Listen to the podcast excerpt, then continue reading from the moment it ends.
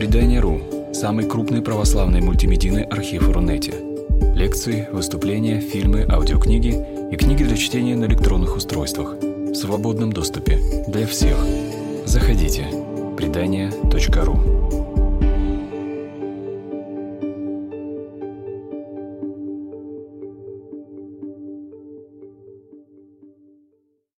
Всем добрый вечер.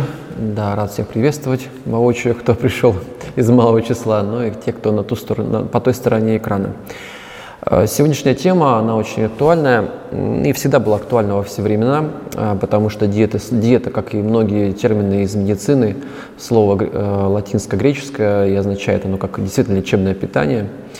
Отношение к питанию с позиции диеты это всегда был именно лечебный процесс. Это не просто постоянно значит, история, связанная с использованием еды как постоянную, да, например, выбора человека а, определенного рациона, и он всю жизнь его следует. Как правило, эта диета именно в лечебно-медицинской практике, она использовалась действительно как а, лечение всегда. А, сегодняшнем день очень много изменений произошло с позиции не только как диет, но и вообще питания человека. Это связано с изменением процессов, э, связанных с э, количеством, качеством продуктов питания, э, с изменением состава рациона, ну и много-много другое. Конечно же, это отражается на функциональности пищеварительной системы человека, и она на самом деле вне зависимости от нас эволюционирует. Причем поколение с поколения возникают определенные проблемы, которых не было поколения следующих поколений и так далее. Э, это действительно связано с тем, что вот изменение рациона и качество и количество еды, оно, конечно, отражается и меняет функциональность кишечника, в частности, которое э, ну, необходимо подстраиваться, то есть, по сути, а, так многие знают, что кишечник – это второй мозг человека, и как мозг эволюционирует, э, так же и кишечник, по сути, проводит, э, такая, проходит эволюция своего пути. И э, сам кишечник э, подсказывает условно человеку, как нужно меняться иногда. И э, что происходит, потому что то, что сейчас многие диеты современного характера, вот мы сегодня из них, некоторые из них, конечно, обсудим, и фудмап диета, интервальное голодание и так далее, они не просто так возникли на пустой почве, они возникли на фоне того, что действительно есть запрос со стороны человечества, и это не просто так. Ну, начнем с того, что Основные задачи современной диетологии – это, по сути, диагностика нарушений структур питания, алиментарная коррекция, создание рационов. Это задачи э, диетологии как науки э, из такой традиционной европейской медицины, э, в которых под каждую проблему формируется определенный рацион. Один из первых создателей это был а, Певзнер, который, а, доктор Певзнер, который еще в середине 20 века сформировал несколько столов диетических, которые ну, используются до сих пор. Очень грамотно достаточно было обрисованы некоторые позиции, потому что исторически складывалось так, что так или иначе врач назначал, как правило, диету, но Пезнер просто классифицировал, систематизировал знания и под каждую область, под кардиологию или же там, проблемы с весом и так далее, он сформировал определенные столы. Сейчас они, конечно, видоизменяются, и так, такое количество столов, которые он сформировал, уже не используется, но тем не менее это была такой первый, первая значит, э, такая задача, реализуемая в современной диетологии. Принципы рационального питания. Ну, вообще человек он э, так устроен, что э, здоровье очень связано э, с системой. Если формируется хаос у человека, будь то в питании или в режиме дня, конечно, формируется и заболевание. Вообще философия всех болезней является хаос, а, поэтому если все хаотично в жизни человека, его сон, его еда, его бодрствование, работа и так далее, то, конечно, это превращается в нарушение целостности системы и, соответственно, формирование проблемы со здоровьем. А, многие знают, что, например, если а, человек отсутствует ночной именно сон, то у него формируются риски по онкологии. А, и э, поэтому, например, если у человека расстроено питание, то есть у него хаос в нем, то есть он не понимает, когда он ест, организм даже не понимает, когда человек ест, какие у него интервалы, или они отсутствуют, или он ест вообще раз в день и только ночью. Конечно, это все формирует потом накопительный процесс и накопление проблематики и формирование заболеваний. Поэтому основные принципы – это умеренность, то есть в объеме количества порций, сбалансированность, то есть чтобы это была не однообразная еда. Мы сегодня отдельно скажем про те, в кавычках, диеты, которые не стоит вообще в жизни использовать, типа монодиет, экспресс-диет, так называемых, которые, конечно же, однозначно приведут к заболеваниям, проблемам разным. Четырехразовый прием пищи. Почему четырехразовый? Потому что в среднем у человека э, идет, э, скажем, такое 12-часовое бодрствование. Если мы берем интервал с 8 утра до 20.00, это обычно в среднем 4 приема пищи в день с интервалами 4 часа. Это отдельно мы тоже обсудим, почему так э, это придумано и почему так более биологично для человека. Разнообразие рациона, то есть то, что э, я уже говорил, и, да, то есть однообразие, оно формирует проблему.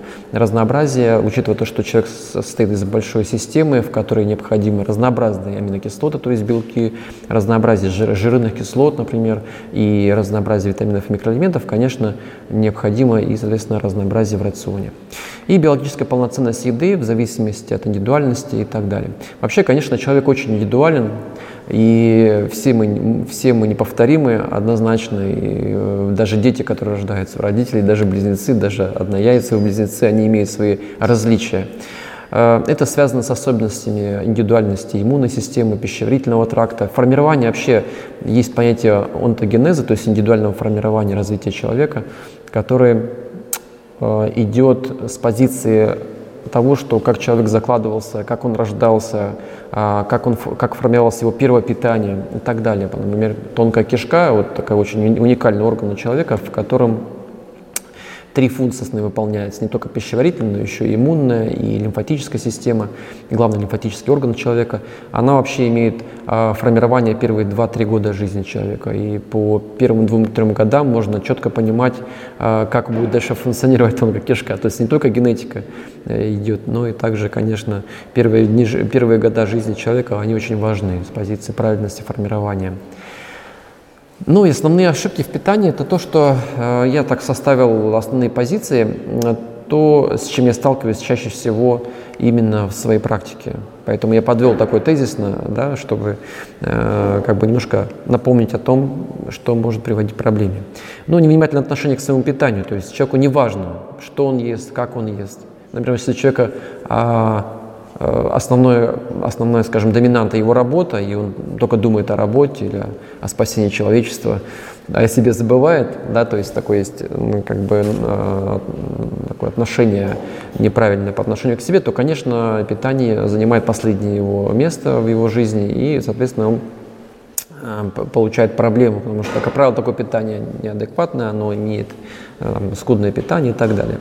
Поэтому в своем графике жизненном особенно активным, если человек там на двух работах работает, обязательно в этом своем графике, как я обычно пациентам говорю, необходимо встраивать э, и график питания. Потому что э, есть понятие условных рефлексов пищевых, да, если они сформированы более-менее адекватно с позиции интервальности, да, ведь правильный интервал в ЕЕ, то, конечно, система работает гораздо лучше, вовремя выделяется фермент, и желчь выделяется вовремя, и желудочный сок и так далее.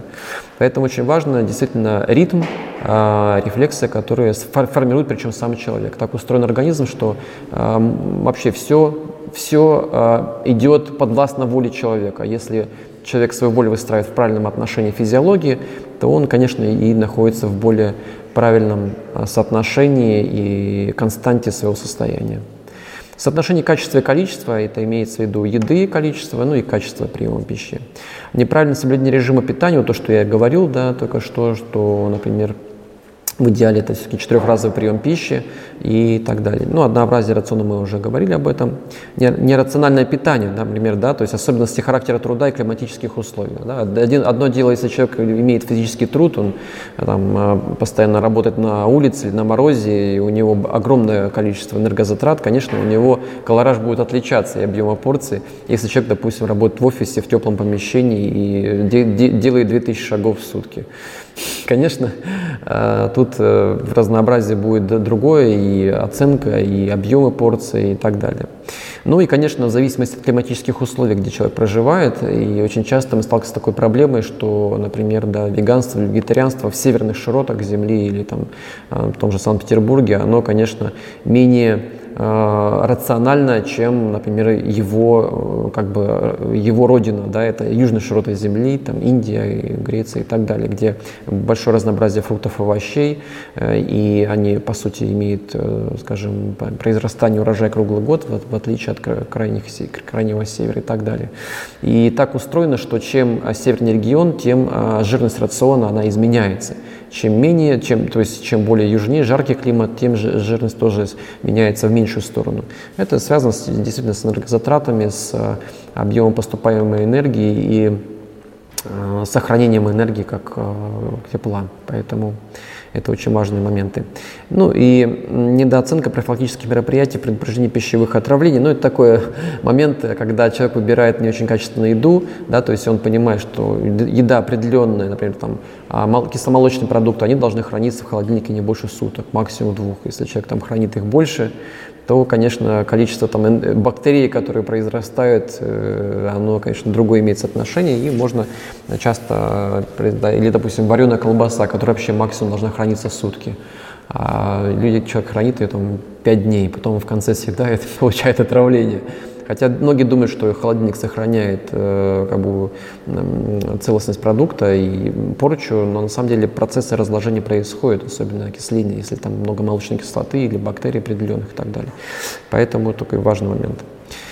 Э, изначально в начало, в конце 20 века э, человек пришел к тому, что сформировал такую пирамиду питания. Это такой первый, скажем так, подход тому, как должно распределяться в, в целом все. На первом месте самая большая платформа – это физическая активность а, человека. Действительно, чем человек меньше ходит, чем меньше двигается, тем у него формируется больше заболеваний. Мышечная система человека – это как королева всех систем, она стимулирует работу других систем органов, эндокринной, нервной, и сосудистой системы и так далее. И все прекрасно понимают, что человек, чем человек меньше двигается, тем он формирует проблемы, начиная от позвоночника э, и заканчивая сердцем и мозгом, и, соответственно, пищеварением. Потому что пищеварительная система, особенно кишечник, он очень лучше, лучше работает, когда перистальтика э, двигается с человеком вместе. То есть, если больше человек двигается, соответственно, и перистальтика лучше работает. Поэтому чаще всего э, люди, которые находятся в положении, ну, скажем, у них работа сидячая, и они мало подвигаются, у них проблемы, как правило, с функцией кишечника, со стулом и так далее. Такая прямая взаимосвязь. Ну и такая большая база, где входят фрукты, овощи, различные масла, оливковые в частности, и растительные масла и так далее, злаки.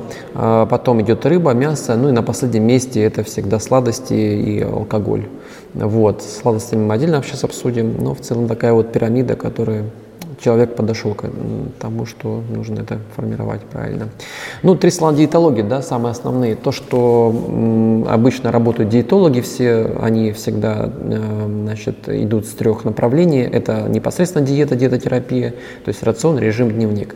Физическая активность, то, что сейчас мы говорили, да, обязательно это нужно проговаривать, потому что снижение веса, если у человека есть проблемы с ним в плане ожирения, то физическая активность обговаривается количество шагов в сутки и так далее.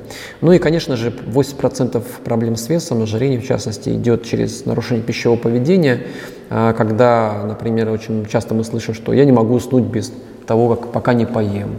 То есть я поем, мне становится хорошо, я засыпаю. Пока не поем, не засну. Это называется нарушение пищевого поведения, именно проблема связана с, э, скажем так, уже больше с неврозом, с тревожностью. Э, многие люди в состоянии тревоги заедают тревожность человек. Это объяснимо тем, что во время приема пищи еда, она расслабляет организм, снимает тревогу, расслабляется мышечная система, улучшается значит, кровоснабжение э, желудка и становится человеку легко, тепло, и тревожность временно уходит. И вот такие снятия тревожности человек приводит к тому, что он заедает ночью и в течение дня перекусывает часто, и, конечно, формируется проблема с весом. Зачастую человек э, формирует ритуал неправильный, особенно поздней еды, когда а, после 9 вечера, это считается уже поздней, да, вне зависимости, когда человек ложится спать, он а, идет к тому, что, допустим, основной прием пищи, колораж идет ночной, а метаболизм человека уже формируется на покой, и все, что он съедает после 9 вечер идет в накопительный эффект. У кого-то висцеральный жир, у кого-то формирование жировой клетчатки, э, там, э, брюшной полости ног, и, ну, то есть общее, общее ожирение, грубо говоря, в зависимости от проблемы. То есть там может быть ожирение э, там, по типу метаболического синдрома и так далее. Поэтому, эм, конечно, задача диетолога выявить, есть ли у человека нарушение пищевого поведения. Если она есть, то он пытается сам ее корректировать. Если не, не получается, то он подключает уже психотерапевта для того, чтобы была назначена адекватная медикаментозная поддержка, для того, чтобы уйти из состояния травмирующей вот, пищи э, рациона. Э, или, например, да, есть понятие булимических расстройств, когда человек не может остановиться, у него искажено чувство насыщения, он э, ест практически до рвоты, да, потом ее вызывает самостоятельно, облегчается, ему становится легче. Э, и такое формирование, вот эта неврогенная булимия, она, конечно, требует обязательно медицинской коррекции в питании. Ну, какие, основные типы питания диет э, используются в клинической практике? Э, есть понятие раздельного питания. Суть заключается в том, что мы разделяем пищу и, и формируем совместимость еды между собой. Э, раздельное питание – это лечебное питание, на нем долго нельзя находиться. И в случае, если есть такие заболевания, как желчнокаменная болезнь, хронический панкреатит или нарушение обменных процессов, например, как подагра и так далее, раздельное питание очень хорошо помогает уйти от проблематики. Это очень такой, скажем, облегченный вариант для э, пищеварения, э, усвоения. И, конечно, это временный эффект. То есть э, мы даем пищеварению разгрузиться, снять нагрузку ферментативную пищеварительную, тем самым создавая условия для такой самоочистки организма. Ну, тут есть таблица, где э, хорошо и плохо в плане совместимости продуктов. Есть как бы общее понятие совместимости продуктов даже в нашей жизни. Вот многие, например, не знают, что э, сочетание помидоров и огурцов не очень хорошее сочетание, потому что это разные овощи. Обычно традиционный салат, который, казалось бы, вроде бы как полезен, но на самом деле этот салат усиливает брожение в кишечнике. Почему? Потому что помидоры имеют кислотную основу, огурцы более щелочную нейтральную основу. И в сочетании друг с другом они дают очень очень быстрое окисление. Даже если такой салат постоит на столе пару часов, да, не притрагиваясь, то он дает уже окислительный процесс и очень быстрое сбраживание. А, есть понятие вообще таких овощей, как посленовые, это болгарский перец, помидор, огур... Э, помидор, извините, баклажан и, например, картофель. Вот эти овощи, они любят очень друг друга, то есть их можно совмещать вместе, но если их перемешивать другие овощи, они вступают в конкуренцию, скажем, и в окислительный процесс, поэтому лучше их, конечно же, разделять, то есть делать салаты э, вне зависимости, огурцы отдельно, помидоры отдельно, в частности. А, ну или, например, там неправильное сочетание молока и мяса. Вот ни в коем случае нельзя молочное сочетать с мясными продуктами. Особенно у тех людей, у которых есть проблемы с усвоением молочных продуктов и так далее. Поэтому ну, раздельное питание и совместимость э, – это отдельный, так скажем, общий блок, но если мы говорим о совместимости продуктов, э, как бы для профилактики пищеварения, это очень полезная история.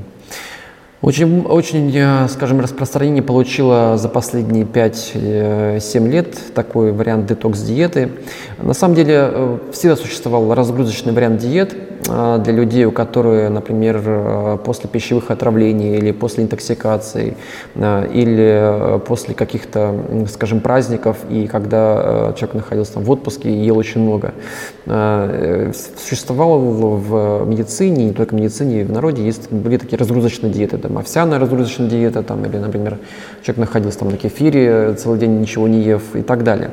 Э, ну, э, немножко модернизировалась такая диета, стала формироваться под названием детокс, то есть э, это когда, ну, то есть диета, которая идет через разгрузку или снятие тех продуктов, которые имеют большой, большой скажем, требования для пищеварения, для, скажем, расщепления пищеварения в кишечнике. Ну, то есть мясные, рыбные продукты и так далее, жирные, жирные продукты, убирают э, все, что касается брожения в кишечнике и так далее. Э, обычно имеются целые как бы, комплексы таких диет, в которые входят э, различные там, смузи, например, да, овощные или фруктовые, эм, и ограничивается, скажем, белковая квота в рационе для того, чтобы разгрузить организм от белков. На какой-то, конечно, небольшой период времени уйти от состояния интоксикации и такой сделать перезагрузку для организма. А фудмап-диета – это а, тоже современный подход там, где есть проблемы с а, функционированием кишечника. То есть все прекрасно знают, что количество углеводов у нас в рационе очень высокий уровень имеет, и за последние там, 10 лет э, углеводная составляющая, она, конечно, достигла колоссальных пределов. То есть человек ест очень мало жирной пищи, а, неполноценность белковой вот в рационе, а углеводов это очень, очень много, да, то есть это все, что касаемо там, хлеба, выпечки, сдобы и так далее. То есть там, где содержится пшеничная мука, фастфуд я уже не говорю, а, сахар, и, соответственно, такая, такая продукция, она создает условия для активного брожения в кишечнике. Брожение, но себя формирует в кишечнике проблему, связанную со вздутием, газообразованием, нарушением стула. Это формирует активность различной э, плохой микрофлоры в кишечнике и э, формирование грибов, э, кандиды в кишечнике, которые дают интоксикацию, и человек может даже не задумываться, он живет спокойно, но потом видит, что есть проблема с кожей, есть проблема с весом, возникает какая-то отечность, он плохо высыпается, хотя спит хорошо, ну там большое количество времени и так далее. И, соответственно, это может быть и того, что активность вот этой микрофлоры, которая длительно сформировалась и уже там имеет там, 5 лет, например, и так далее, она создает такие проблемы. А, очень часто приходят такие пациенты с нарушением, скажем так, а, ну, не нарушением, а качеством кожи, то есть атопические дерматиты различные, высыпания, аллергические реакции или появившиеся вновь аллергические реакции, которых раньше не было, а, усиливаются, или, допустим, раздражение кожи, которое раньше тоже не было. Это все идет от, по сути, кишечника, кишечника. Чаще всего дерматологи отправляют гастроэнтерологам, чтобы они откорректировали такую проблему и, э, скажем, дали определенные свои рекомендации. Э, также есть проблема, связанная с тем, что вот урологи и гинекологи встречаются с тем, что э, нарушения микрофлоры в урогенитальной сфере, они также очень взаимосвязаны с кишечником. Причем пока кишечник не отрегулировать в его микробиоте и его в хорошем качестве, то там проблема тоже не решится. И такие люди ходят, принимают антибиотик, это еще больше дает нарушение, формирование грибковых поражений кишечника, потом опять и целый цикл. Бывает так, что до 5-6 курсов антибиотиков человек э, проходит, и, а ситуация только ухудшается. Ну, конечно, здесь необходимо корректировать. Ну и такая диета, FoodMap, она назначается на короткий период для того, чтобы уйти от этих проблем, связанных с брожением и формированием таких воспалительных реакций в тонкой кишке, которые формируют в том числе это брожение. Безглютеновая диета, она э, тоже, ну, многие считают модной, на самом деле она появилась на ответ э, проблемы, связанной с тем, что население, особенно европейского континента, э, стал расти процент плохой усвояемости глютена. Вот в своей практике я вижу, что чувствительность к глютену, оно и меняется, особенно у новых поколений, поколений 2000-х годов, особенно людей, у них вот эта чувствительность, она гораздо выше, чем у людей других поколений. Сложно объяснить, почему так происходит, э, или это изменение самой пшеницы, или это вот, как я говорил на самом начале лекции, да, что есть понятие эволюции кишечника, и она по-другому сейчас воспринимает э, пищу. Так же, как и с лактозой, кстати говоря, да, то есть процент, особенно в северо-западном регионе, процент непереносимости лактозы очень высокий, до 40% населения. И э, такого, скажем, там, если мы берем там, 50 лет назад или 40 лет назад, э, ну, скажем, по определенным данным, не, не было так, таки, такого высокого процента. В разном поколении по-разному усвояемость, переносимость лактозы, она была действительно всегда э, разнообразной. Но сейчас как бы э, и глютен, лактоза, к ним особенное отношение, потому что если мы подозреваем, то мы назначаем специфические диеты и, или, допустим, выясняем по анализам крови, где можно выяснить чувствительность человека, его кишечника этим двум компонентам и, соответственно, ограничим, если мы это видим, что высокий титр, например, к этим э, показателям. Здесь даже не говорится о целиакии, то есть есть понятие целиакии, когда человек вообще не переносит глютен с самого рождения там, или с малых лет. Э, а мы говорим о том, что есть такое понятие, как пороговая чувствительность глютена, то есть когда человек может усваивать, но очень лимитированно.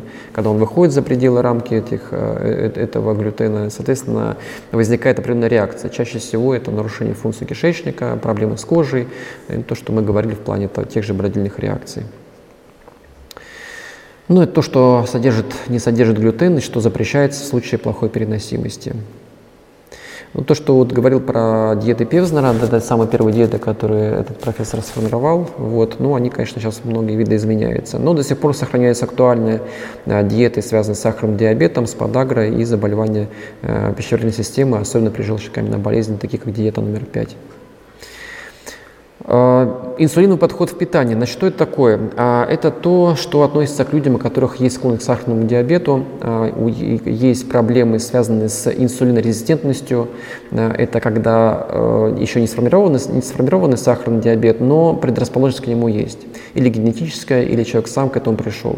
Чаще всего люди, которые попадают под развитие сахарного диабета, обычно это люди, которые имеют Э, очень редкий прием пищи и поздний прием пищи. Вот все люди, которые съедают, э, основной рацион идет после 8-9 вечера, они, конечно, попадают под э, степень риска развития сахарного диабета.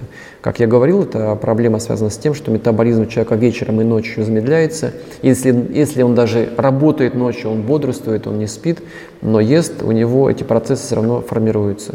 Физиологию не обманешь, есть понятие беритма дня и беритма ночи, и человек очень чувствительный к этому, его организм. А мозг, сердце, легкие дышат автономно 24 на 7, все остальное имеет часовую работу. И пищеварительная система, в том числе активность работы, ее формируется до 20-21.00. Дальше включается нейрогуморальная регуляция пищеварительной системы и снижение активности а, в вечернее время за счет там, влияния гормонов того же мелатонина, который снижает и секреторную способность пищеварительной системы, и моторные процессы. Они замедляют процесс усвоения, и, соответственно, все, что съедает человек, он, конечно, а, идет в процесс того же брожения, плохой усвояемости, а, развития накопительного эффекта активного висцерального жира, который, в конце концов, приводит к тому, что инсулин повышается. То есть, когда организм уже не может усваивать тот количество калорий, которое накопилось, допустим, в печени или в мышцах, Соответственно, глюкоза не усваивается полноценно, и инсулин начинает активно вырабатываться, тем самым запускает патологический процесс формирования активных жировых клеток, так как инсулин участвует в процессе образования этих жировых клеток в организме. Поэтому для того, чтобы выйти из этого состояния и порочного круга, необходимо начинать прием пищи с употребления белка, потому что белок запускает активность глюкогона, такого гормона, который является конкурентом для инсулина. То есть, если вы садитесь кушать и начинаете есть каши, сначала съедаете условно белок, например, какое-нибудь яйцо, а потом уже съедаете а, крупу, то есть тот углевод, который повышает инсулин. Тогда будет такая компенсация процесса. Ни в коем случае нельзя перекусывать, а, как многие любят делать, пойдем чайку попьем там, с печеньками или с хлебом или хлебцами и так далее, потому что это все является углеводом, углеводы повышают инсулин и, соответственно, активность жировых а, клеток увеличивается. Поэтому а, четкие интервалы в еде, лучше всего, чтобы эти интервалы были в районе 4 часов, это наиболее оптимальный вариант – и э, последний прием пищи должен быть не позже 20.00, то, что я говорил в плане активности пищеварительной системы и метаболизма организма человека. Э, необходим 12-часовой перерыв на отдых и сон, то есть время без еды. Например, вот вы в 7 вечера у вас ужин, вы закончили, и только в 8-9 утра у вас завтрак. Вот за это время не должно быть никакой еды, чтобы организм успевал полностью пройти цикл э, расщепления, усвоения того, что человек съел днем. Это очень важно. Если человека меньше вот этого интервала, меньше 12 часов, он ест, допустим, в 10 вечера, в 11 вечера, а потом опять в 6-7 утра, соответственно, этот цикл маленький, у него активно образуется жировая ткань, ну и, соответственно, набирается вес. Поэтому вот этот 12-14 часовой интервал очень важен для человека. Ну и то, что вот э, полноценный сон 8-9 часов, всем известно, что чем, чем человек меньше спит, тем он больше ест.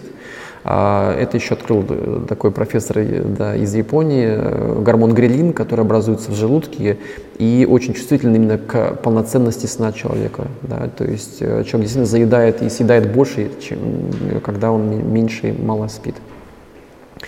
Ну и то, что вот проблема не в большом потреблении жиров, проблема в чрезмерном потреблении углеводов. Потому что из- из-за них человек набирает вес и формируется инсулин, инсулиновый и неинсулиновый сахарный диабет и так далее.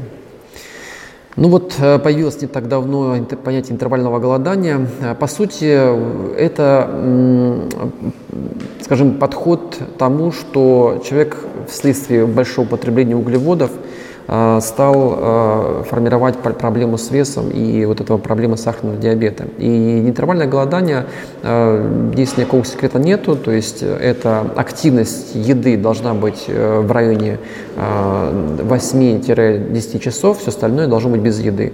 То есть, например, человек встает утром, у него 8 утра, потом идет в 12, в 16, и в 19 часов, и все, дальше уже прием пищи заканчивается, и, допустим, с 7 вечера до 8 утра никакого никакой еды нет. Вот то, что мы говорили, да, для того, чтобы цикл этот сохранялся, э, скажем, стабильности человека, организма человека, потому что чем человек больше ест, особенно в позднее время, тем больше идет нагрузка не только на пищеварительную систему, но также на обменные процессы, на, на вследствие активных бродильных процессов ночью в кишечнике, недопереваренной еды формируется интоксикация, которая отражается и на функциональности нервной системы и истощение и организма человека, даже нервной системы его, оно, конечно, имеет такую полноту реакции. Поэтому профилактика потенциального Альцгеймера не просто так написана.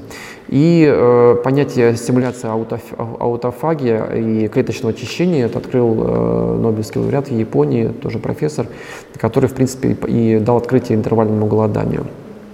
Поэтому еще раз, да, подытоживая как бы вышесказанное, то есть активность э, приема пищи днем, ночью максимальная разгрузка. А, многие люди этого не понимают, думают, что вот если я хочу есть, я не могу не поесть. На самом деле чаще всего это просит голова, головной мозг, потому что центр насыщения, центр голода находится в головном мозге человека. И а, он формирует, э, длительное время человек обычно формирует такой ритуал, пищевую привычку, которую нужно обязательно менять.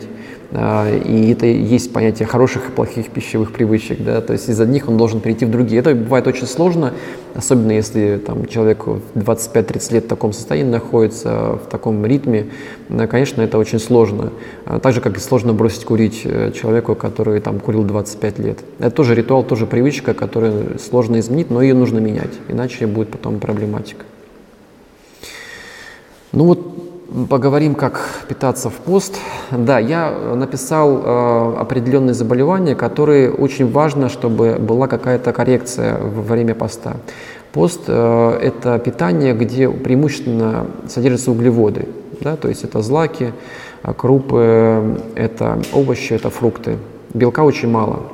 А, поэтому у тех людей, у которых есть такие заболевания, как сахарный диабет, да, то, что мы говорили, что углеводы повышают уровень инсулина, и это усиливает проблему. Поэтому какой-то определенный белковую квоту, белковый белок в рационе должен быть, с этим это нужно обсуждать обязательно э, со священником и брать послабление для того, чтобы не развивалась проблематика и не, развивался, не развивалась ситуация, которая потом потребуется коррекции и в том числе в лечении.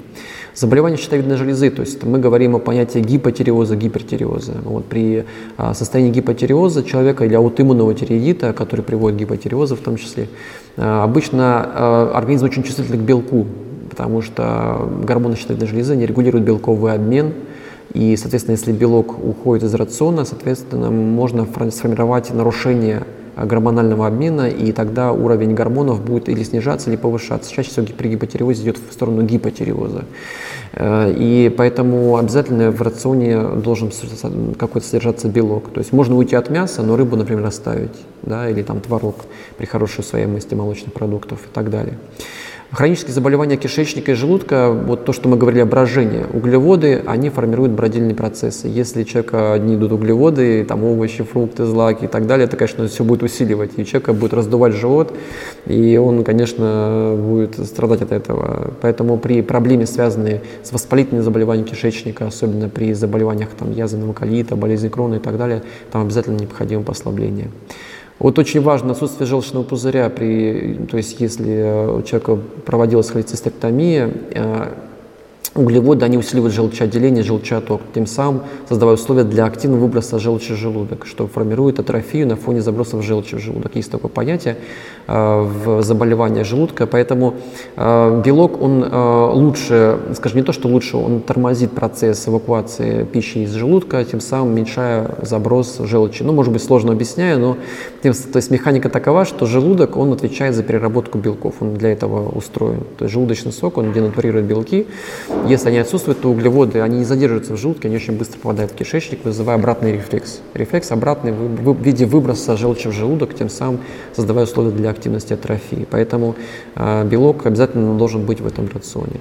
При мочекаменной болезни, конечно, да, потому что формируется, ну и при хроническом Э, то есть есть понятие камней в почках, э, которые имеют человечную природу, а, например, фосфатные камни, да, и которые идут э, и прогрессируют на фоне щелочной еды, а а все овощи, злаки, углеводы, они формируют сторону pH щелочной именно, белки в сторону кислой. Поэтому здесь необходимо равновесие для того, чтобы не было обострения. Ну и есть, да, хронические заболевания, такие как паркинсонизм, рассеянный склероз и так далее, заболевания, которые, то есть мозг, он тоже чувствителен к белку, к его уровню в организме человека. Если очень низкий уровень белка, то, соответственно, конечно, эти заболевания могут тоже дать определенный рецидив и прогрессирование. А, ну, вот отдельно еще хочу остановиться, здесь нет слайда, но а, скажу отдельно про монодиету, то, что говорил, а, диеты вредные для человека. Обычно очень много пестрят интернет, пестрит интернет этими греходиетами, э, в которых э, очень быстро человеку предлагают похудеть, сбросить вес, выйти в норму, и тем самым там различные огуречные диеты, молочные диеты, там картофельные диеты, их разнообразное количество, там, или, например, белковая диета, где один белок, никаких жиров, никаких углеводов.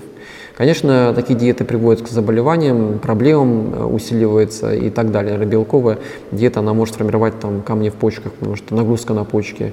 Э, будет проблемы с кишечником, со стулом, потому что белок, он, наоборот, как бы затрудняет процесс работы кишки. Или, например, когда одни огурцы, никаких витаминов, микроэлементов человек не получает, не получает жиров. Конечно, особенно если зимой, э, такие диеты, они, конечно, создают условия для нарушения обменных процессов и так далее. Поэтому все, что является моно, э, конечно, нельзя ни в коем случае. Должно быть разнообразие, правильное разнообразие, правильная сбалансированность. Это подбирает сам диетолог, врач-специалист. Э, или э, варианты уже продуманных диет типа FoodMap или того же интервального голодания, правильного режима.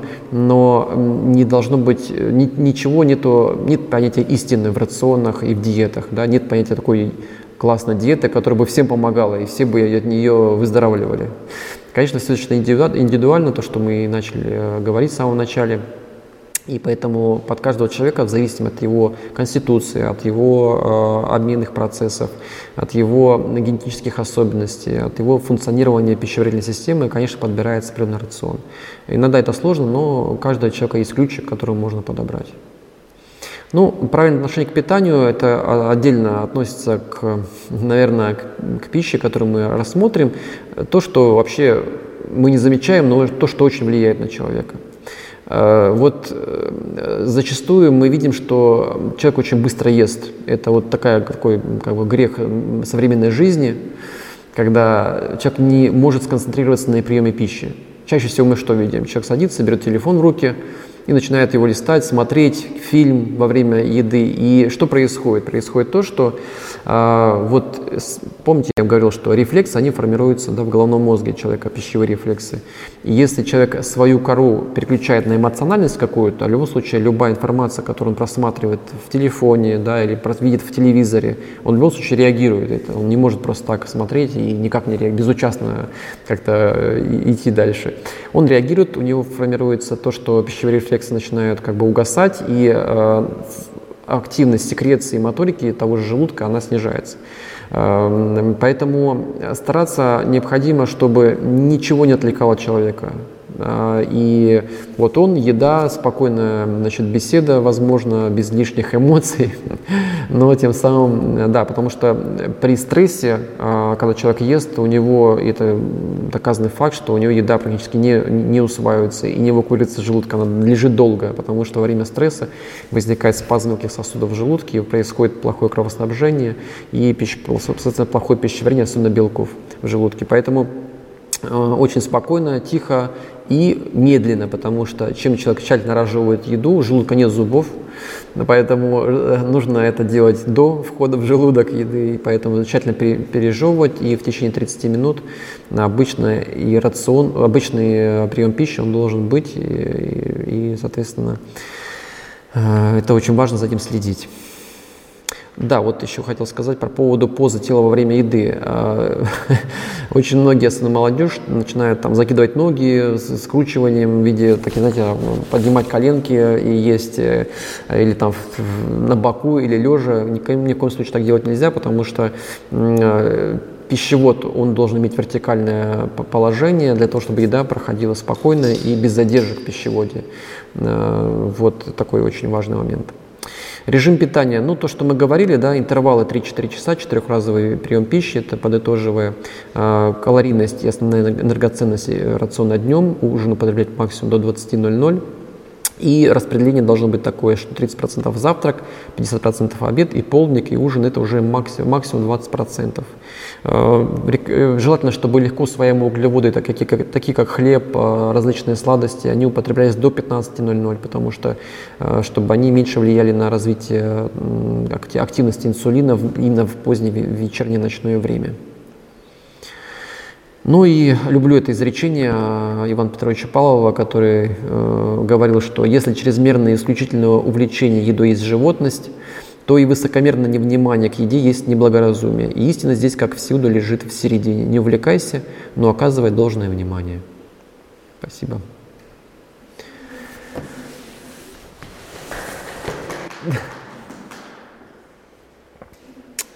Вопрос, Анна, есть у нас там, нет?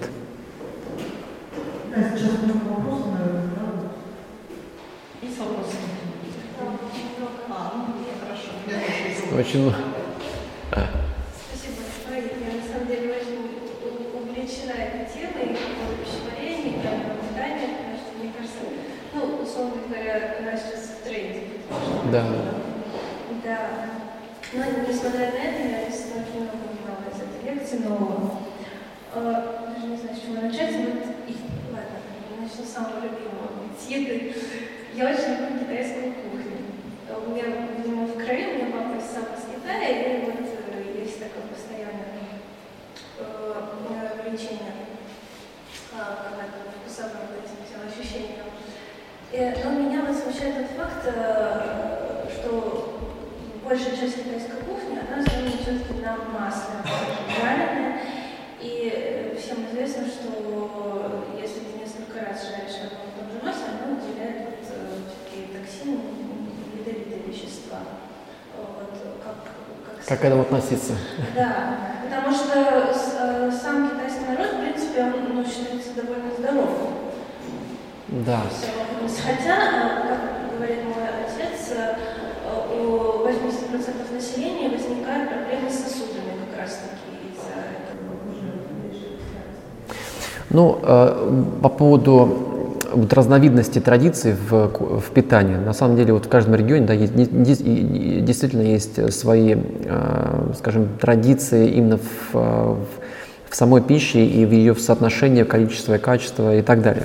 А, вообще азиатский регион, Китай, Япония, да, Юго-Восточная Азия, а, она имеет, а, ну, во-первых, там практически нет молочки, да, то есть потому что в процент очень высокий неусвояемости лактозы. И нет хлеба практически, хлебобулочных изделий, да, потому что это связано с тем, что пшеница, она сложно тоже усваивается. Зато есть много риса, да, есть много морепродуктов, много овощей, фруктов, да, если не ошибаюсь. Эм, и поэтому э, вот такое различие, действительно, когда есть в генах определенная азиатская кровь, то, конечно, к этому нужно прислушиваться. Э, и, наверное, организм сам обычно интуитивно да, подсказывает, что вот это я люблю, это, это нормальный процесс. Эм, касаемо и, конечно, в каждой традиции есть свои и плюсы, и минусы, и свои грехи, и свои хорошие вещи. А, когда, э, да, китайская кухня, она имеет, как я знаю, как бы, да, не сильно ее изучал, но как я знаю, да, то есть это высокая температура и быстрое прогревание, да, то есть там, условно, да, на огне сразу быстро спить 5 минут, буквально обжарка идет и уже сразу употребление. Э, здесь есть свои плюсы, есть свои минусы. Плюс какой? То, что сохраняется максимальное количество микроэлементов, витаминов. Да? То есть, когда мы долго жарим или долго кулинарно обрабатываем, жарко не самый лучший выгодный вариант для приготовления пищи с позиции э, полноценности биологической. Почему? Потому что происходит очень быстрое разрушение некроз белка, до 20% практически при активной жарке. Но все очень важно во времени. То есть, если время короткое, то, конечно, этот некроз происходит, э, как бы денатурация ну, как бы совсем незначительная. Поэтому это такой очень правильный вариант с позиции вот именно длительности обработки э, в виде жарки. Ну а то, что она преимущественно жареная, условно, и ну, как бы имеет такую да, термообработку, тут как бы уже минус идет. Потому что все прекрасно знают, что для пищеварения более скажем так, более щадящие, это, конечно, варка, тушение, да, то, что максимально при температуре долго переваривается, да, потому что все волокна, белки, они максимально расщепляются для того, чтобы организм человека уже хорошо усваивал. Но э, жарко имеет э, активность в плане секреторных способностей. Любая, любая жареная пища, она усиливает секрецию желудочного сока. И, допустим, в местах, где очень жарко и влажно, да, что очень часто на Дальнем Востоке, и это снижает уровень как бы, аппетита. Почему во многих странах э, есть только, вообще только жареная еда, да, вот, там, да, и ее очень часто, часто употребляют, потому что она возбуждает аппетит. Вот, поэтому тут есть свои моменты, и климатические в том числе. Поэтому, ну, в вашем случае, что могу порекомендовать? иметь э, значит, да, должное внимание к тому, что вы э, имеете такие корни и употреблять, но аккуратно жарено, то есть как-то ну, э, делать такую полурусскую, полукитайскую. то есть русский акцент в плане термической обработки, а китайский в плане разнообразия в рационе.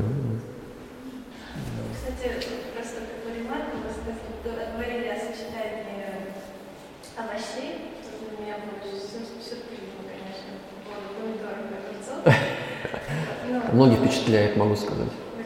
Ну, кстати, э, в Китае как раз существует культ еды, они очень щепетильно относятся, в том числе и к сочетанию. Есть даже отдельное блюдо под названием, все по-китайски, пи совсем, это э, три дара как бы, от земли. И туда включается как раз таки картофель, болгарский перец, да. Я могу дополнить, что во многих странах, например, в Грузии, да, вот есть такое блюдо аджап сандал, например, да, многим известное. Там только посленовые, только посленовые. То есть это болгарский перец, помидор, баклажан, а, по-моему, картофель, если не ошибаюсь. Ну, лук, лук нейтральный ко всему, его можно везде добавлять. Да, это, это на самом деле, это, это, это к тому, что вот посленовые, они же вообще, в принципе, ядовитые э, овощи считаются, ну, их ботва, в смысле, то есть плоды только полезные. И э, поэтому они очень непростые. И, например, у людей, у которых проблема с лимфотоком, с лимфатической системой, да, лимфатически застойные явления, у них вообще посленовые ограничиваются, потому что и в, в китайской медицине известный факт, что посленовые, они снижают лимфу, лимфоток. Поэтому как бы, ну, для таких пациентов ограничу такие овощи. Ну а в сочетаемости, да, их только вместе или порознь, но ни в коем случае не сочетать там с, с огурцами. Да, чем южнее, тем острее, могу сказать. Чем южнее, тем острее. Это у меня такая поговорка обычно. Действительно, чем вот мы будем южнее добираться, да, там, и будем брать регион там, Пакистан, Индию, да, а, да вообще Юго Азию, да, там, Таиланд, везде все, э, все горит, условно. Но европейским северным народам, конечно, э, это очень сложно. И они обычно... Там еще связано с чувствительностью рецепторов. Рецепторы у северных людей, они, они, у них порог другой совсем, да, у южных людей другой порог. Поэтому у них все сверх, плюс то, что мы говорили, чем южнее, чем жарче, э, секреция желудочного сока, она очень низкая, нужно возбуждать аппетит. Для этого острота есть, плюс э, обеззараживание еды, в том числе и хранение еды с помощью острых приправ, оно, конечно, позволяет дольше сохранять и обеззараживать еду из различных микроорганизмов, где на юге, конечно, их больше. На севере, конечно, в основном это кваши, квашеные продукты, квашеные овощи, да, где сохраняется немножко другой ферментированной обработкой. И соль в основном является для северных народностей как бы основным консерватором, консервантом э, да, для пищи. Поэтому, да, все очень индивидуально, все очень развито, не развито по-другому.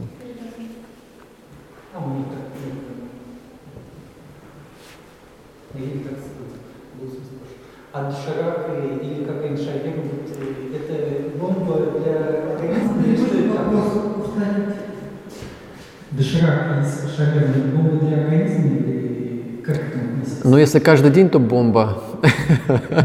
Ну, значит, смотрите, есть понятие, э, как скажем, коммерческой еды, есть такое понятие в диетологии, то есть она сформировалась на предпочтениях людей э, быстро по дороге, как говорится. Да? То есть это все, что связано с фастфудом, потому что, скажем, это такой восточный фастфуд, по сути, шаверма.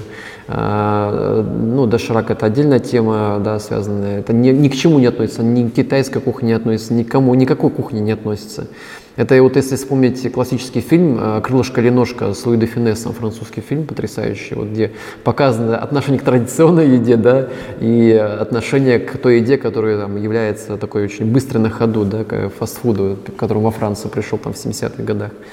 И это да, то есть потому что традиционная еда – это еда, которая формировалась из поколения в поколение, где э, происходила выжимка правильности, потому что человек наблюдал, смотрел, как менялась характер еды, как она усваивалась, как, как она хранилась и так далее.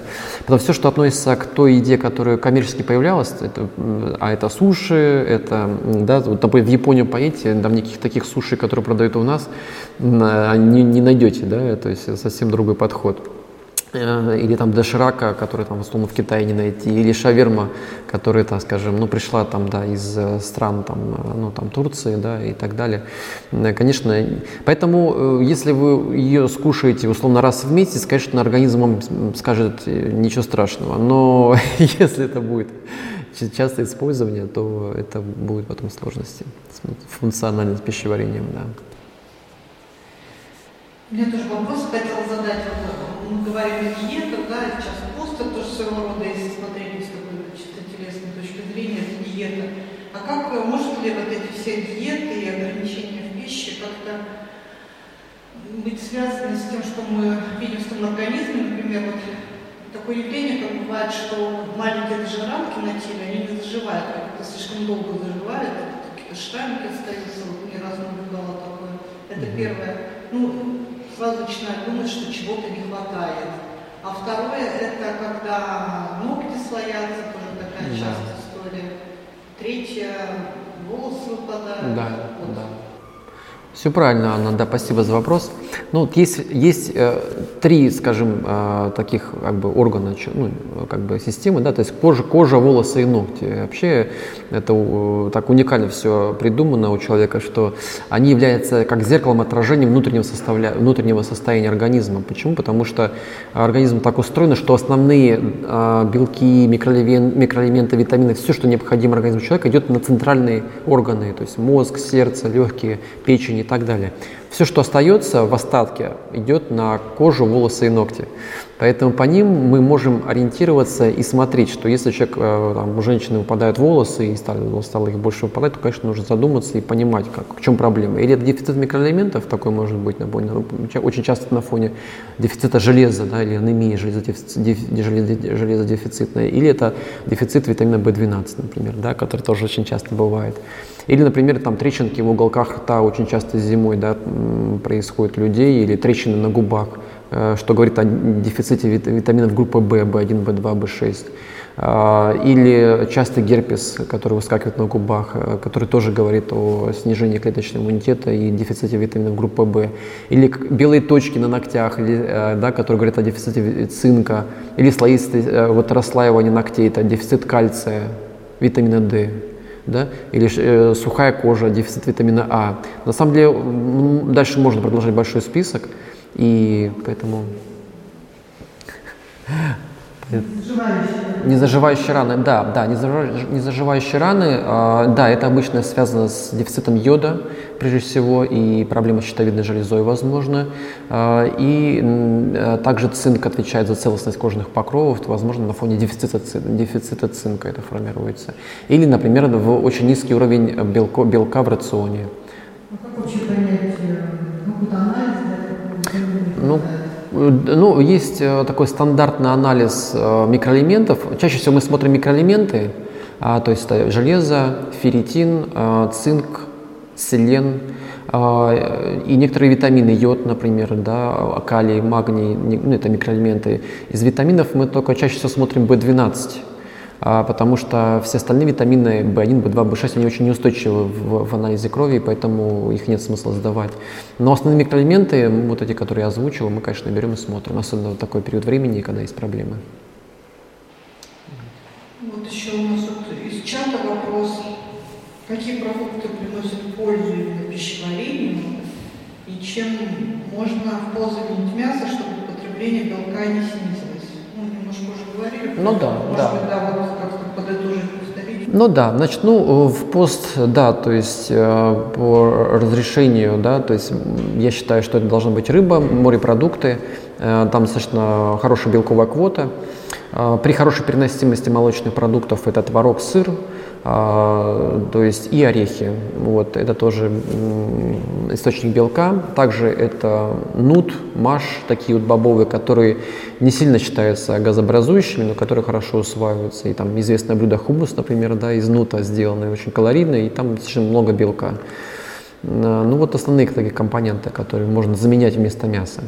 А, ну, также соевый белок, э, к нему разные отношения, но в целом как бы соя тоже источник белка, э, поэтому можно тоже использовать.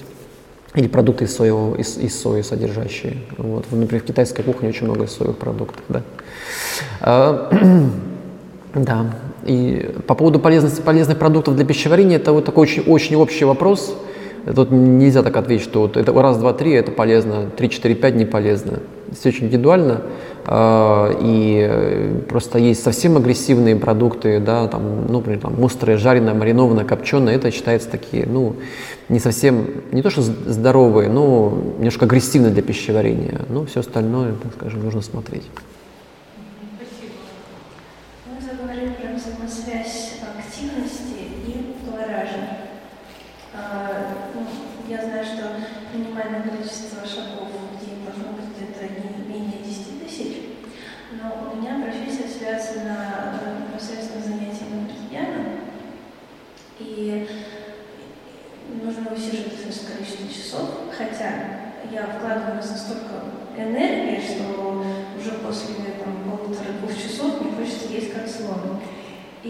Вот, э, такая физическая активность, она относится все-таки к пассивному, да? А как, как, как, какие занятия еще раз не раз? А, на фортепиано занятия. Просто что другое слово. Значит, э, ну, есть как бы понятие энергозатрат. Это немножко другая тема. Энергозатраты, они могут быть эмоциональные, умственные и физические. Вот, если вы подключаете энергозатраты что на фортепиано, то есть, скорее всего, что происходит? Вы эмоционально затрачиваетесь на растраты и плюс умственно. Физическое, ну, физики мало там. А. Э, да, да, да, да. Да, да, да. Ну, э, да, то есть э, вот есть такое состояние, состояние тревожности, да, например, вот это немножко другое патологическое состояние, оно вообще самое энергозатратное для организма человека. То есть тревожное расстройство личности, это вообще человек, человек может похудеть там, на 5 килограмм за месяц, и там 10 килограмм и так далее. Особенно при острой тревожном состоянии. А при э, вот нагрузке умственной, да, и когда вы включаете различные там как бы процессы, то, конечно, это тоже считается энергозатратной частью, но это в плане только энергозатрат. А в плане движений, да, вот мы говорим о движении мышечной системы, то есть вот она должна именно двигаться, да, самое простое это ходьба. Поэтому, наверное, нужно дополнять это еще ходьбой после фортепиано. Тогда будет вообще идеально. Особенно для кишечника.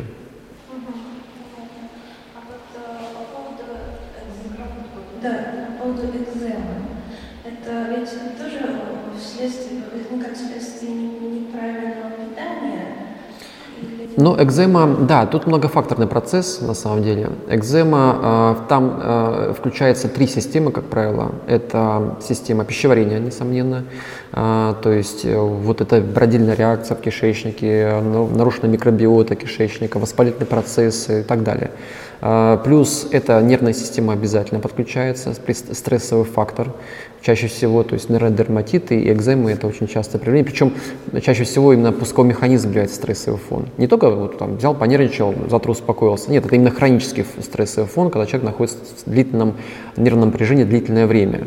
У каждого это время свое, у кого-то месяц, у кого-то три месяца, у кого-то шесть месяцев.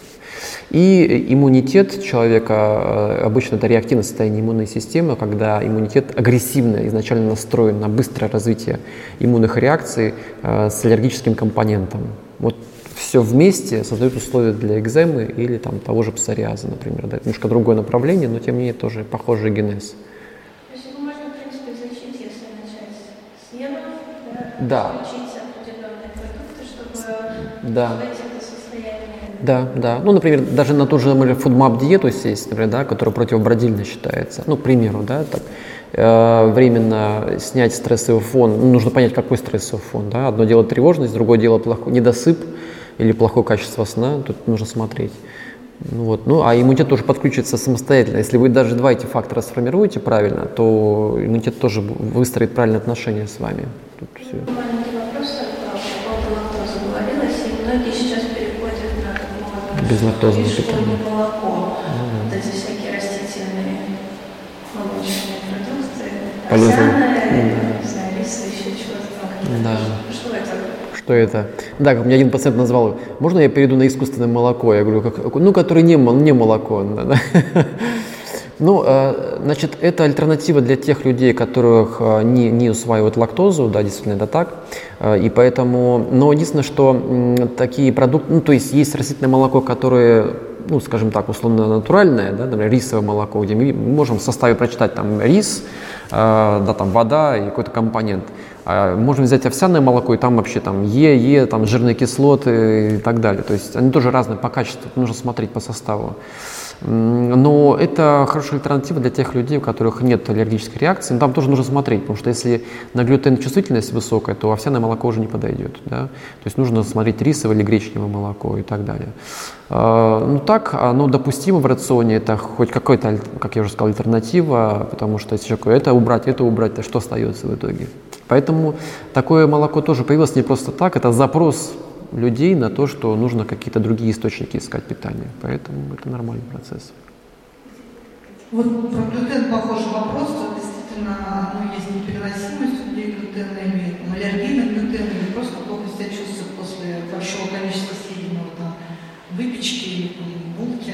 Да. И часто заменяют всякими безглютеновыми продуктами. Тоже я посещаю магазин, безглютеновые продукты, там покупаю один вид хлеба, и смотришь, там огромное разнообразие, там тортики, пончики, что-то конец, да, и все глютеновое. Ну и, соответственно, состав, там, ну, то есть всеми силами мы без глютена приближаемся к тому же, что получали с глютеном. Точно так же, как в пост, да, иногда бывает всеми силами мы соевыми там, мясами какими-то приближаемся э, к тому, что вроде бы незаметно. И вот у меня такой вопрос, на самом деле, тут не про пост, а вот эти состав этих глютеновых продуктов, просто так читаешь, думаешь, может быть, уже проще просто там глютен уже этот э, хлеб есть, чем весь этот состав.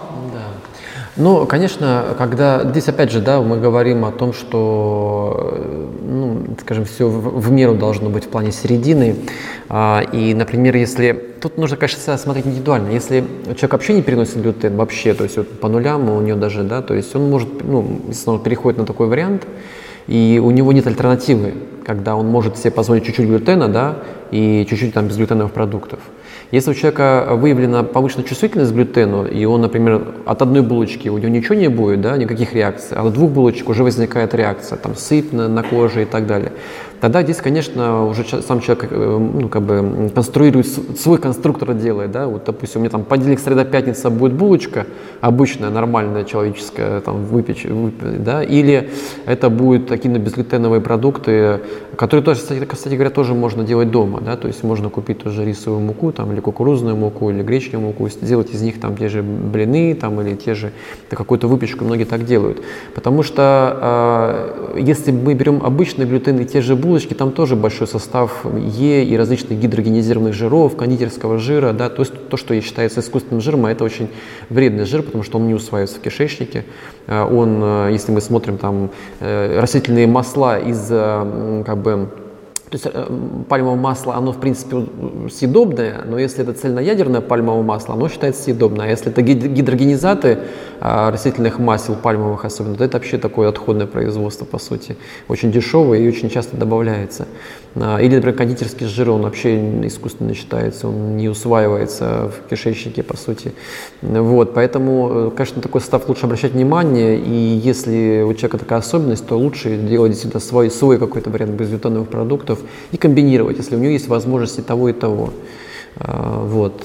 Ну, тут такая вот и вот такой еще вот сейчас популярная кето-диета, ну или просто еще много диеты, там, Алина Рус, там, как бы, да.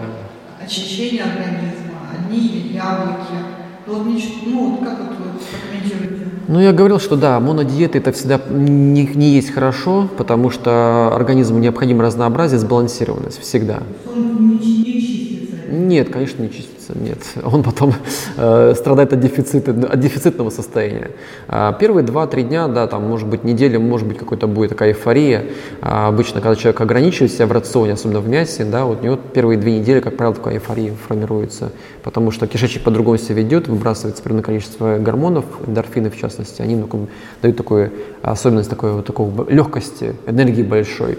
Потом, конечно, это все уходит постепенно, и э, формируется такая стагнация процесса, и дальше уже идет в зависимости, на каком питании находится человек. А, поэтому никаких, я абсолютно противник различных монодиет и, э, очищения в моноварианте. Один-два дня там допустимо, э, там, условно, понаходиться на фруктах и овощах один день, да, там, такой разгрузочный для себя сделать, особенно если там вчера была какая-то нагрузка очень большая пищевая, и один день сделать разгрузочный, это нормальный процесс. Но если, это мы, если человек находится в такой разгрузке там долгое время, даже в детокс-диетах там максимум 3, ну 5 дней максимум дается да, для того, чтобы уйти, как бы такую разгрузку сделать. По поводу кето-диеты, она не для всех подходит, потому что это диеты, в которых практически ограничиваются все углеводы, а остается только жир и белок, по сути. И если у человека изначально небольшой вес, у него активный метаболизм, Э, и он не склонен к повышению набора веса, конечно, ему такая диета не пойдет, и он будет страдать от нее. А, потому что за счет углеводов он получает энергию.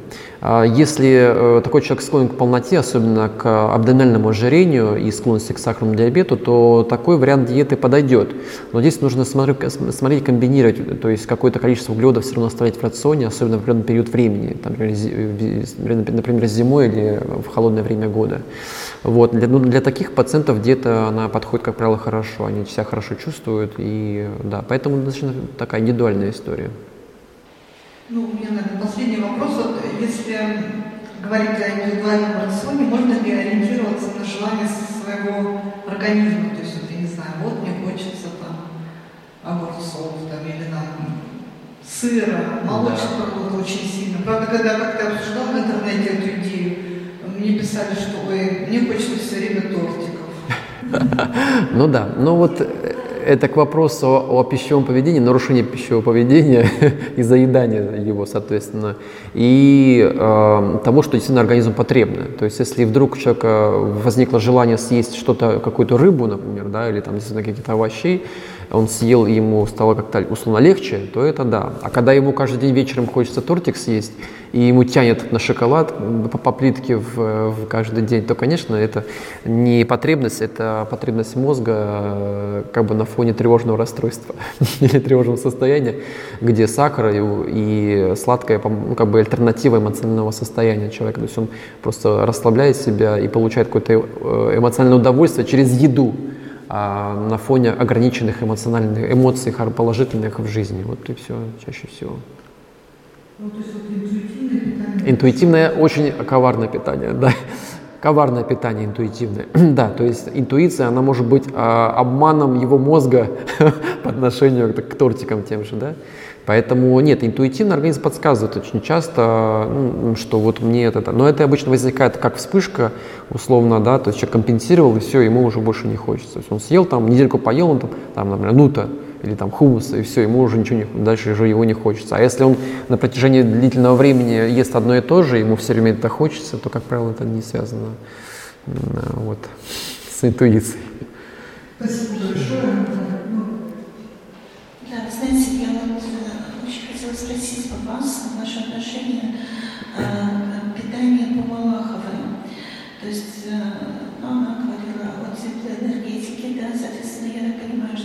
если нее такие замечательные результаты, то это идет на ну, активизацию метаболизма, процессов метаболизма в организме. И вот ваше отношение, вы знакомы с методикой и как она действительно благотворно для здоровья. Малахова, да, вы назвали? Ну, и, честно говоря, не, не очень, э, ну, скажем такая, не очень знакомен с ней, поэтому так, наверное, не прокомментирую так глобально. А, но э, видите, какой момент, что любая диета, любой автор, который разрабатывает, разрабатывает ее, как правило, он не э, скажем, что-то новое, там, ноу-хау не открывает чаще всего. Э, как правило, э, он э, подходит к тому, автора, да, к сбалансированности именно рациона и режиму питания, по сути, таких два активных. Ну и, конечно, в сочетаемости и в порционности продуктов. Да, да сочетаемость продуктов да. и последовательность их приема. Да, да, да. да, да. Вот, вот это интересно. Да. И тут еще один маленький вопрос. Я когда вдохнулась в ТикТоке, просматриваешь ленту того знакомого э, доктора, не могу сказать фамилию, потому что не видела. Вот, и он говорил о том, что сейчас нужно очень аккуратно относиться к приему и по выбору э, хлеба в магазине. Э, что зачастую добавляют сахар, значит, масло, что очень вредно для организма. Вот. Ну, в общем, сахар я бы как-то согласился, да, вот, а что касается масла, я вот хотела вы поспорили или сказать свое мнение? Ну, по поводу масла ничего плохого сказать не могу. А, я думаю, что вряд ли сливочное масло добавляют в хлеб. Оно, очень, оно гораздо дороже, чем хлеб. Поэтому, конечно, да, причем, причем, причем именно растительное, как бы, как правило, вот именно то, что мы говорили в плане гидрогенизированных жиров, Э, то есть растительных масел, которые не являются как бы такими полунатуральными являются. На самом деле, да, хлебо, хлебоиндустрия, она изменилась, и не в лучшую сторону, но потому что даже до производства хлеба мука уже, по сути, она имеет э, как бы добавки определенные. А какие добавки? Они антислюж... антислеживающие агенты, а, для того, чтобы мука не плесневела, чтобы она не портилась, чтобы она не удерживала влагу, да, антивлаживый, антивлаж... этот, антивлаживающий, этот, я забыл название, агента, да, то есть различные агенты для того, чтобы мука перевозилась, хранилась долго-долго-долго.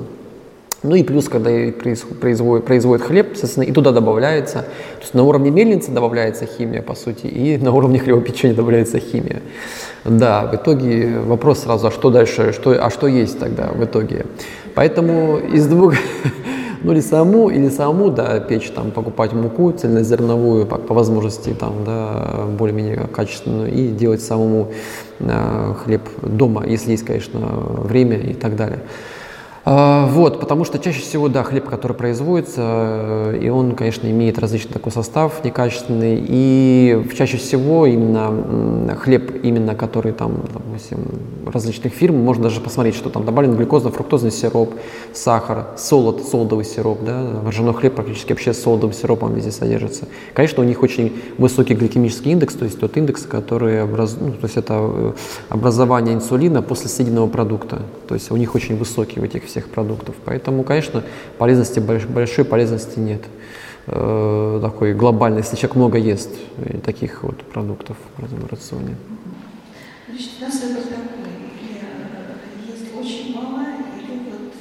или самому, или, или места более-менее такого качественного да, проду продукции, где вот более-менее можно доверить этому производителю. Слушайте, ну частные пекарни можно рассмотреть варианты, да, где ну, по качеству можно хотя бы посмотреть, что там хлеб там не плесневеет, он просто сохнет, как раньше, условно сох. Вот, а, ну или в составе, что он не имеет сладости такой, знаете, когда покупают там какой-нибудь фазер хлеб, там, да, где там сладость есть, там такая хлебе, ну, конечно, там сахар добавлен однозначно. Поэтому тут уже такой больше вопрос. Ага. Спасибо большое, Артур. И тогда мы можем заканчивать, наверное, какую-то, может быть, последнюю напутствие хотели сказать. Ну, э, да, скажу, что, э, то есть, еще раз, да, подводя итоги, что не бывает универсальных диет, да, одна для всех. Э, диета, по сути, это индивидуальная работа человека, и на самом деле нужно начинать от самого себя, своих индивидуальных возможностей. А, человек должен понимать свои возможности кишечного, а, кишечника, особенности своего обмена. Это вообще это очень правильно и правильное направление.